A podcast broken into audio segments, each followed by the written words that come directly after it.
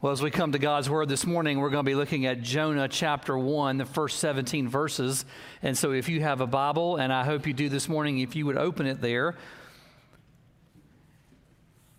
Jonah 1, verses 1 through 17. Before we come to God's Word, let's pray again and ask the Holy Spirit to come and open our eyes that we might truly see what the Lord has for us this morning. Pray with me, would you? Father in heaven, thank you again for this day and for this time, Lord.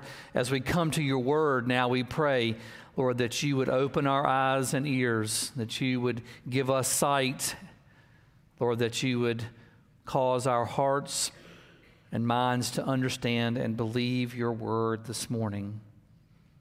Lord, press your word deep into our hearts that we might be changed by it today.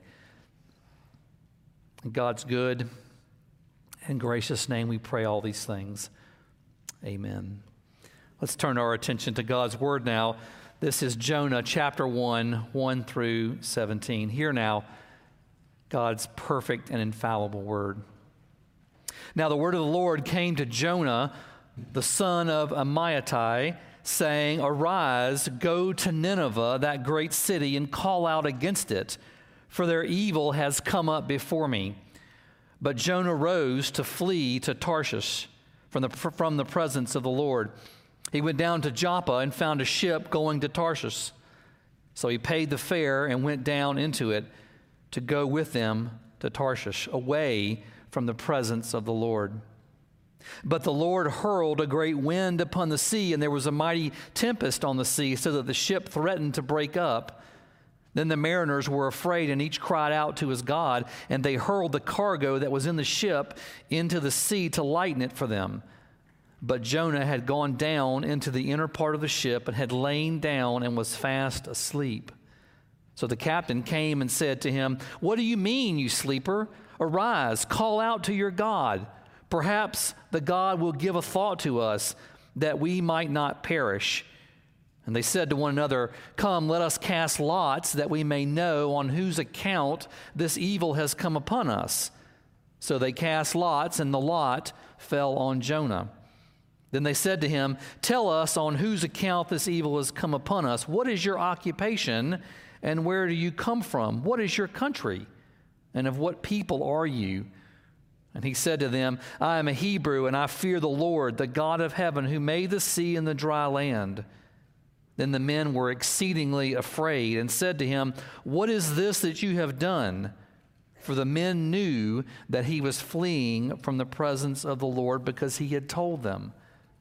Then they said to him, What shall we do to you that the sea may quiet down for us? For the sea grew more and more tempestuous. And he said to them, Pick me up and hurl me into the sea, and then the sea will be quiet for you. For I know it is because of me that this great tempest has come upon you. Nevertheless, the men rowed hard to get back to dry land, but they could not.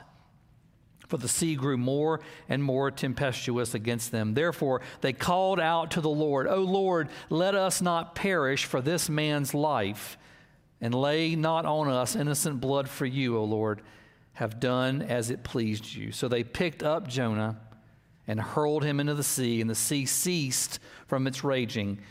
Then the, then the men feared the Lord exceedingly, and they offered a sacrifice for the Lord and made vows. And the Lord appointed a great fish to swallow up Jonah, and Jonah was in the belly of the fish three days and three nights. May God praise and glorify the reading of his word today. A number of years ago, when I lived in Florida, uh, I had uh, two young children at the time, and they wanted to play soccer. That was one of the things that they wanted to do. And we found some clubs in the area, and you could enroll your child there. But it was quite expensive, and the way in which you could get a, a pretty significant discount was to become a coach. If you volunteered, you could get half off.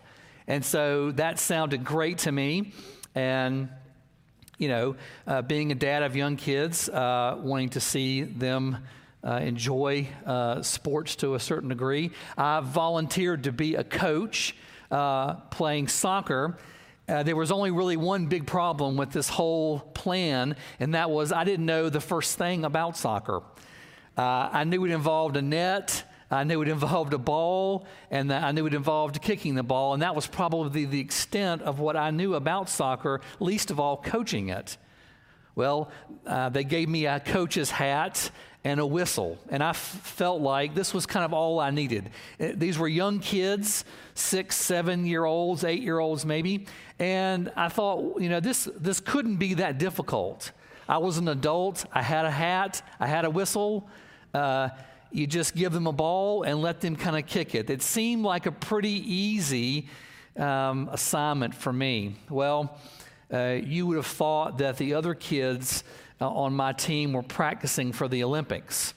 Uh, they, they had been playing soccer for a number of years, and they didn't, just didn't want to come out and kick the ball. They wanted to do drills and they wanted to do hard drills and they wanted to really, really practice. And so, very quickly, I discovered as the coach that I knew the least about soccer of, of anyone on the team, including the six, seven, and eight year olds that I was supposed to be coaching. You see, this whole plan had really become something that it was not anticipated to be. I thought it was going to be this, and it turned out to be this over here something much, much different than what I anticipated. And I thought about that uh, as I came to this passage on Jonah. This is probably one of the most familiar uh, stories in the Bible. Even if you're not a Christian, uh, this is probably one of the top five stories that you would have heard about. Go poll people in your community who are not church people or, or Christians and they probably will have heard at least of the name Jonah. And probably what they understand about Jonah is what I understood at a very young age about Jonah, and that was this that Jonah was a man who disobeyed God, and then God caused him to be swallowed by a fish because he was disobedient. And so the moral of that story uh, that I understood was if you don't want to be swallowed by a fish, don't disobey God. That, that, was the, that was the gist of what I gathered about it. You see, I had in my mind, much like the soccer game, that it, Jonah was this. But then when you begin to read and study the book and the story, you'll find out that Jonah is not this. It really is something over here much different. And that's what I want to convey briefly to us this morning uh, as we come to the first 17 verses. Now, let's turn our attention to Jonah, and maybe what I'm talking about will become a bit more clear as we dive into these verses. We come to this passage in Scripture, and we really don't know much about the actual person of Jonah. We do know and believe that Jonah was an actual person, a historical person. This is not some allegory, as some commentators and theologians believe, that this is just a story that's not real. It's just made up to make a point. But in fact, the truth is that Jonah was an actual person, that this is an actual historical account. And one of the main reasons that we hold to that is that when we look at the New Testament, especially in Matthew 12 and Matthew 16, we see Jesus himself speaking about Jonah, and he, the way he speaks about Jonah in these two accounts uh, is as if G, uh, Jonah is an actual person. He's not speaking as if this is some made up allegorical story. We don't know much about Jonah. You just see there in verse 1, it says, The word of the Lord came to Jonah. Now, Jonah, we see, has a very successful resume. He is called the prophet of God, he is the mouthpiece of God. God is speaking through him. He's spoken through him before this account in Jonah. If we were to turn back to 2 Kings 14, we would see that Jonah has made a prophecy about the nation of Israel, and it's a good prophecy. Most of the prophecies from the prophets against Israel were against Israel. But this prophecy that he makes in 2 Kings 14 is a good one. King Jeroboam is rebuilding a portion of the northern wall, the northern border of Israel that borders on Assyria. Assyria is uh, the enemy of Israel, and King Jeroboam believed uh, through God's word coming to him through Jonah that he was to rebuild this wall to protect Israel. And this wall was critical for the defense of Israel. And so Jonah becomes kind of famous. He gives this call to Jeroboam. Jeroboam obeys and rebuilds the wall. And there becomes a great national sense of pride that Jonah inspires in the people and in himself. He's a prophet who had a good word, he had a great resume coming into our text today. But look at Jonah's mission. Look at Jonah's mission. Verse 2 Arise, God comes to him again and says, Arise, go to Nineveh, that great city, and call out against it, for their evil has come up against me. Now, it's important to understand why this is uh, an unbelievable call for Jonah. Nineveh is the capital at this time of the Assyrian Empire. It lies on the banks of the, or did lie on the banks of the Tigris River. And at that time, it was one of the largest cities in the world with a population of between 100 and 150,000 people. Not big in our day and time, but in that day, this was a massive city.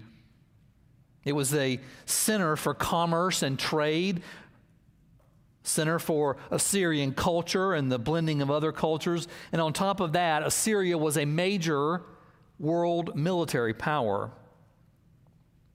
So he's to go to this city and listen to his instructions. He is to preach against it because its wickedness had come up before God. Nineveh and the Assyrians were a particularly brutal people. Militarily, they were known for incredibly harsh treatment of prisoners and those uh, civilizations that they conquered. They were known uh, for horrendous crimes to subjugate the people that they conquered. They were also known religiously for their brutality. One of the major pagan gods that the Assyrians worship was a god named Dagon, whose image was the image of a half man, half fish.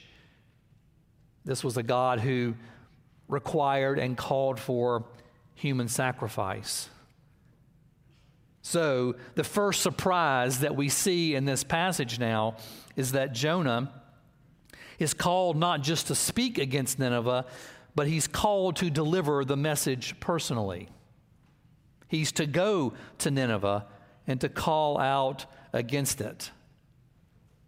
He, can, he could just call out against it from the safety of Israel, but God calls him to go in person to this place, to this country that is the sworn enemies of Israel, of his people. And he's to go into their largest capital city and he's to tell them something that they're going to hate. Well, that's the first surprise is that he is called to go personally. And here, as we see in the third verse, is the second surprise. What's the anticipation now of what this great successful prophet will do? You see, the anticipation is that the prophet will obey God, but what does he do? Look at the text again, verse 3. But.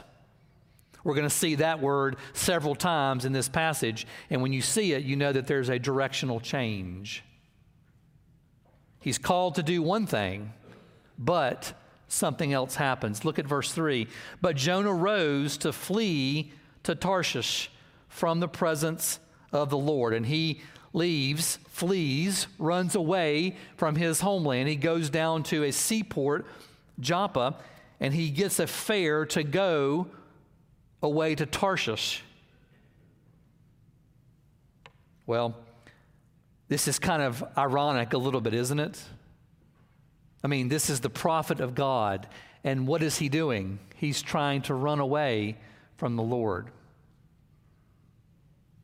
If it wasn't so serious, it almost might be comical. where did Jonah think he was going to go?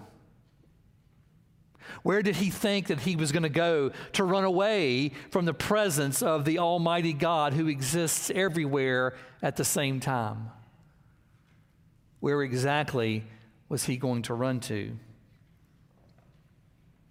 It says he was headed for Tarshish. That's a seaport in what's known as Spain today. It was the furthest point away in that day and time from where Jonah was. It was on the edge, if you will, of the known world.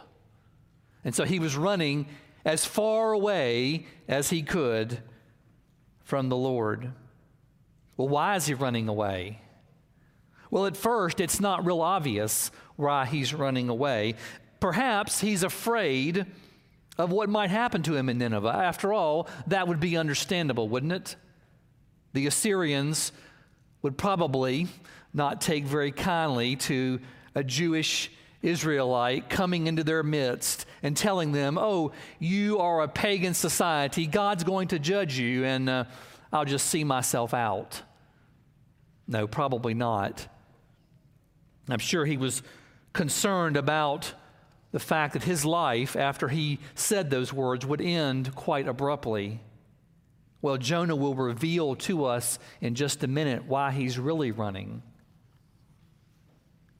Let's just pause here for a moment and just think about an application here for what we've read so far. It is often true that God calls us to do difficult things, isn't it?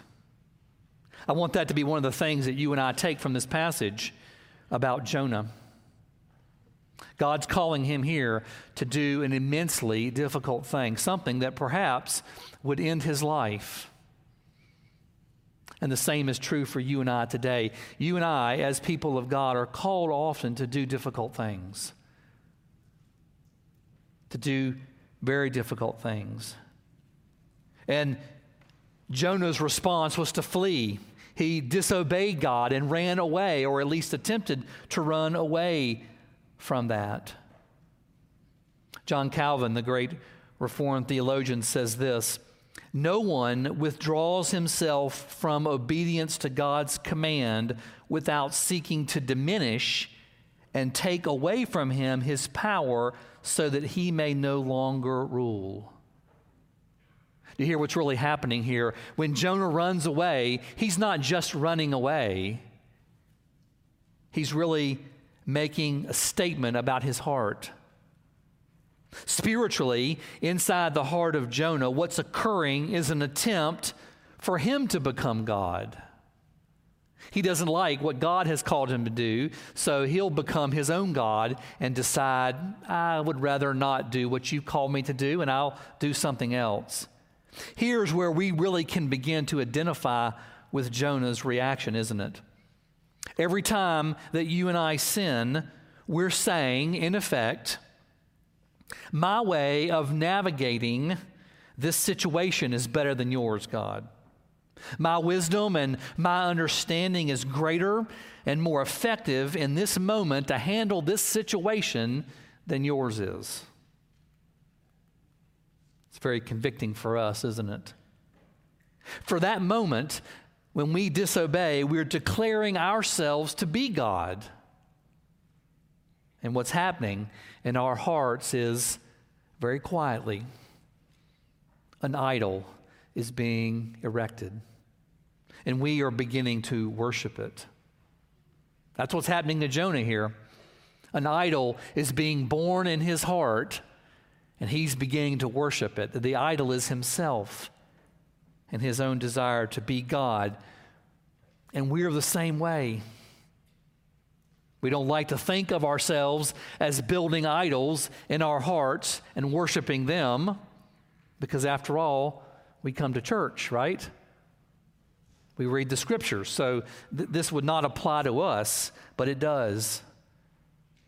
Jonah went to church, he read the scriptures. This is what happens in all human hearts when we sin. Well, as we let that settle, let's return to Jonah and see how this story progresses. Look at the Lord's response in verses 4 and 5. He gets on the ship, he begins to leave, and then it says, beginning in verse 4, here's the word again, but. But the Lord hurled a great wind on the sea, so much so that the sailors were frightened, and they each began to cry out to their own God. Immediately, we see the Lord act, don't we?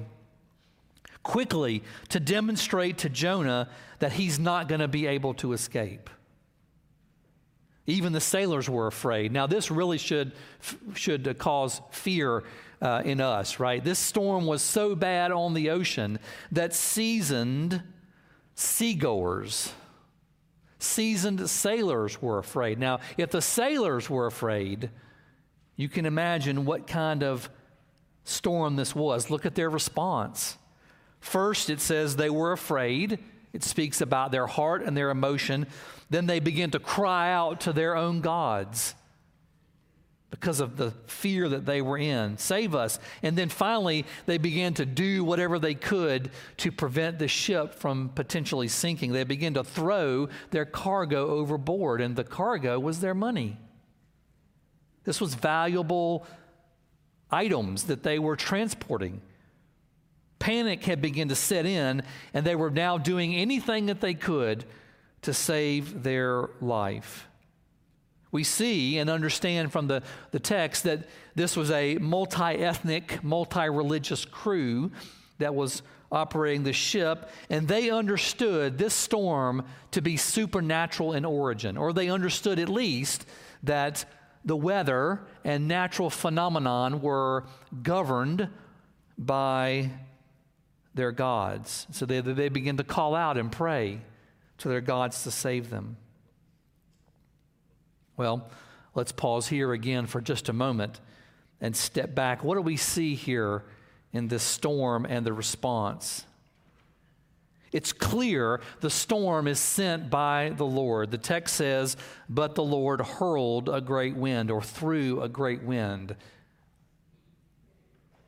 The storm was created by the Lord Himself as a great witness that God will pursue those He loves. Did you hear that? You see, this is one of the points in which I think we think of the storm as a punishment. But I want to suggest that the storm is not a punishment against Jonah, it's an expression of God's grace and mercy towards Jonah. He's pursuing Jonah. God could have allowed Jonah to go, couldn't he? But instead, he goes after Jonah. He could have let Jonah go in his sin, but instead, he pursues him. He loves Jonah. He pursues him, and he is not going to be willing to allow, allow Jonah to stay in his sin. And so he pursues him in a great way. The storm, we'll see, is a means to get Jonah into the water. And we'll hear about that in just a moment. But I want you to see and think about the storm as the mercy and grace of the Lord, not as a punishment. I want you and I to take hope from that today. God still pursues his people. That's our hope and our sin, isn't it? When we begin to erect idols like Jonah in our own life, our great hope is that our God pursues us. He loves us so much that He will not allow us to stay in our sins and to suffer the consequences of those. Aren't you happy this morning that you have a God that pursues you, that doesn't leave you in your sin, as He justly should have and could have. That's the great hope we have this morning a God who pursues us. And then the story shifts, doesn't it? We see another surprise. While all this is happening on deck, what is Jonah doing? Look at verse 5 and 6. But, see the, see the change in direction again. Jonah had gone down below deck where he had laid down and fallen asleep. The captain goes down and begins to chastise him. You see the contrast between the frantic action on the deck of the sailors and the inaction of Jonah. Now, how is it possible that the prophet of God could be asleep when death, it seemed, was so close? The ship was moments, perhaps, from sinking. Well, Jonah, I think, had developed a settled defiance in his sin. He knew where the storm was from, and, and he had resolved himself in his sin and disobedience that this was God's judgment upon him. And so he's down below sleeping while a storm is raging just outside the door. The captain's words of Jonah echo the words of the Lord, don't they?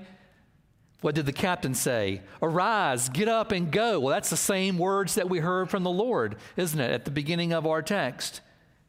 Notice the irony of this. A pagan captain is calling the prophet to get up and pray when it should be the other way around, shouldn't it? It should be the prophet of God calling the pagan captain to pray, but it's not that way, is it? There's no record here of Jonah praying, of him doing what he's called to do. The, the sleep that he's in becomes a kind of symbol for a spiritual slumber, I think, that you and I often fall in when we involve ourselves in our own sin. We become dull and lifeless. We become dead as a corpse, perhaps, in our sins. We become like sleeping people, unaware that death is outside the door. Then the sailors, they come to each other and they have a plan. Did you see it in verse 7 through 10? Let's cast lots to find out who's responsible for this storm. And of course, wouldn't you know it, the lot fell on Jonah. Well, that's not a coincidence. Remember, God is pursuing Jonah. The ancient pagan belief was that the gods became offended by the actions of humans. And when that happened, they would seek to punish the person who had offended them, often through a natural disaster uh, or something like that. And so it was apparent that somebody on that ship had done something that a God had not liked, and that was the cause of this. So we need to root out the person who's at fault. Until that point, we don't see Jonah making any attempt to confess that he's the person, do we? He's not repentive at all. He doesn't come forward with the information, he hides in his sin. He's defiant in it. And it's only until they begin to question him that the truth comes out. And with Jonah's answer, they become terrified because the God of their passenger is the one that's causing this. What's going to happen? You see how the story builds in intensity. Then we look at it verses 11 through 13. The, store, the sea's getting rougher and rougher. And they ask him, Jonah, what can we do to make this right? And look at Jonah's answer. His answer is this drowned me, throw me overboard. Throw me into the water, kill me, and this will settle the storm. At this point, at least, we see Jonah is confessing that the storm is due to him. And the sailors, though, they don't want to have his blood on their hands. They don't want the God of this man to be angry at them for killing him. And so they ignore Jonah and they try and row. But you see, God will not be thwarted. They try and try and try, and it's of no avail. God wants Jonah where? In the water. He wants him in the water.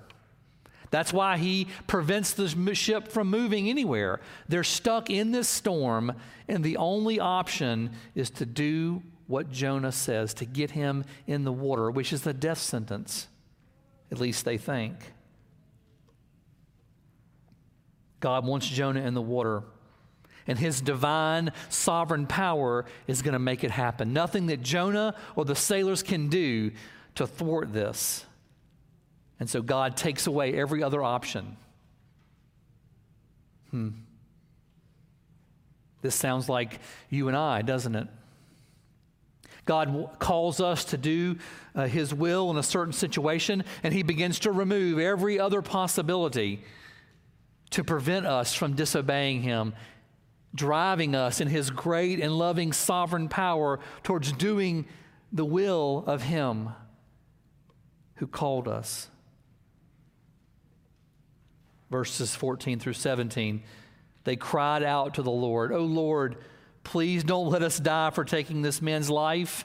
We're innocent. You have done as you please, and look what they do. Exactly what God desires them to do. They took Jonah, the text says, and threw him overboard, and the raging sea grew calm. And at this, the men greatly feared the Lord, and they offered a sacrifice to the Lord and made vows to him. It's quite possible here, although we don't know, that perhaps through this uh, circumstance, some of these sailors perhaps may have been converted. Says the men greatly feared the Lord and they, they made vows to him and sacrificed to him. Well, these were pagans. Perhaps not, but we're left just to speculate. And then what will happen now? Jonah's in the water, and then we come to verse 17. And we hear one last time in this passage this great word, but. Jonah is minutes away from drowning to death in the sea, but the Lord provided a great fish. Oh, you see, just like my understanding uh, early on, my understanding of Jonah and the fish and his disobedience was all wrong. The Lord provided the fish. This is not a punishment.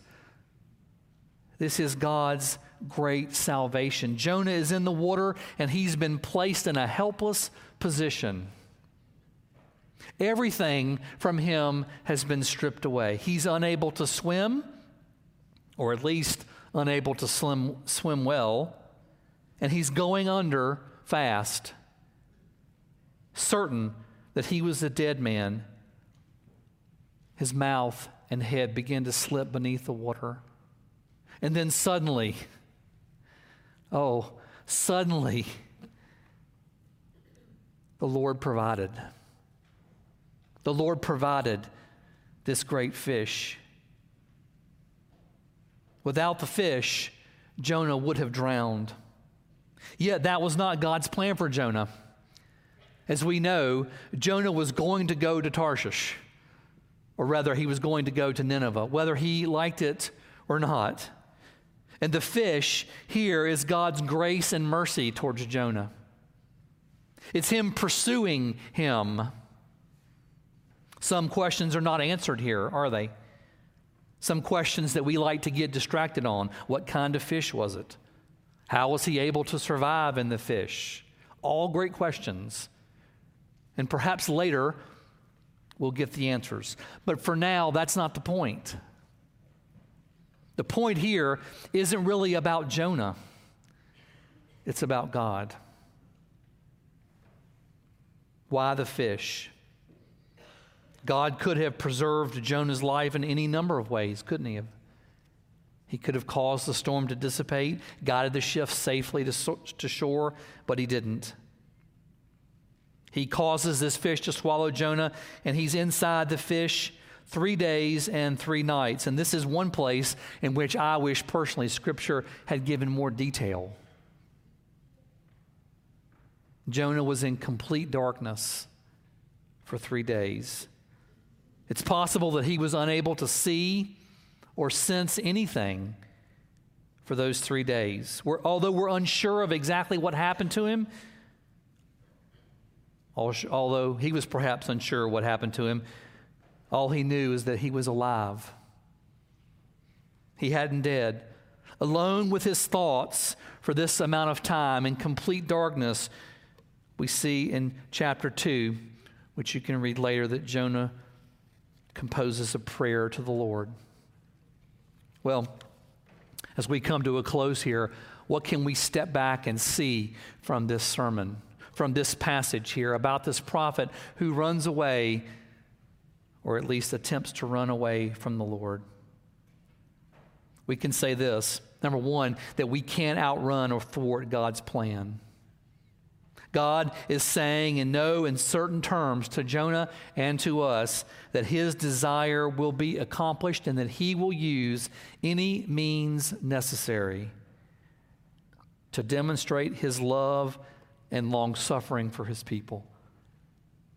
And aren't you and I thankful and glad for that, right, as we sit here today?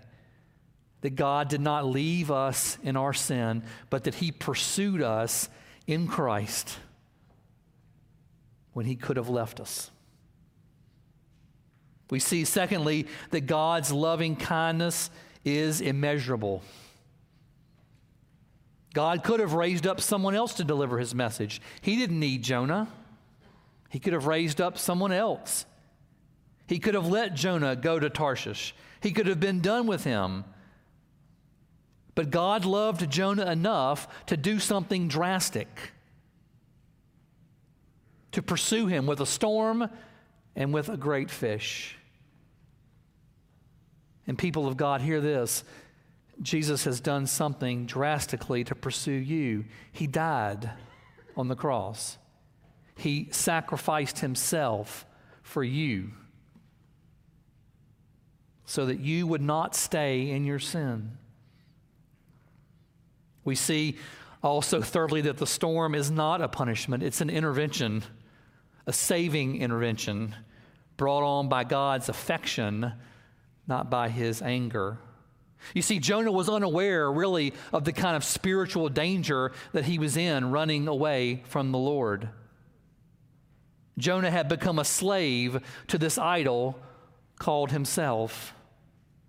And he needed to be freed from that idol freed from trying to be his own Savior. This is the exact picture of us outside of Christ. And the storm is the picture of Jesus and how he comes to free sinners from their sin. What are you and I wrestling with right now that might feel like punishment to us? But in fact, it's a way in which God is intervening on our behalf. This is the great message of Jonah in the seven, first 17 verses.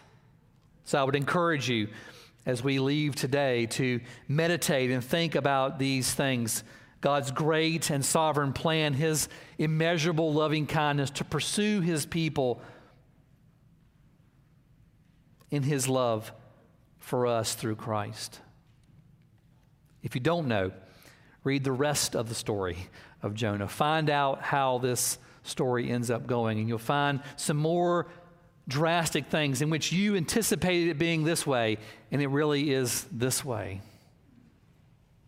Hmm, pray with me, would you?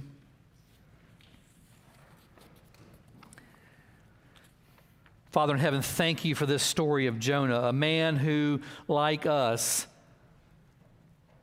begins to build for himself an idol called himself in his heart. A man who runs away physically and spiritually from you, Father, like we run away from you spiritually. A man who is settled in his defiance and sin, like us, Father. A man who is desperately in need of your pursuit and your salvation. Oh, Father, your pursuit of Jonah was not because he was a good person. It certainly was not because he had done the right things. Father, the same is true of us. Lord, we are not good people and we have not done the right things. But Father, praise to your glory that despite our sin and rebellion, you pursue us with your Son Jesus.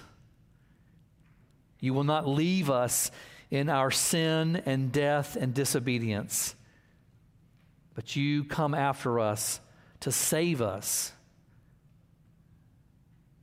in order to glorify you, to make much of you. Oh, Father, may this be the great truth that rests upon our hearts and minds this day as we consider your prophet Jonah. Lord, pursue us. Don't leave us in our sins. Oh, it's in Christ's gracious and good and loving name we pray all these things. Amen.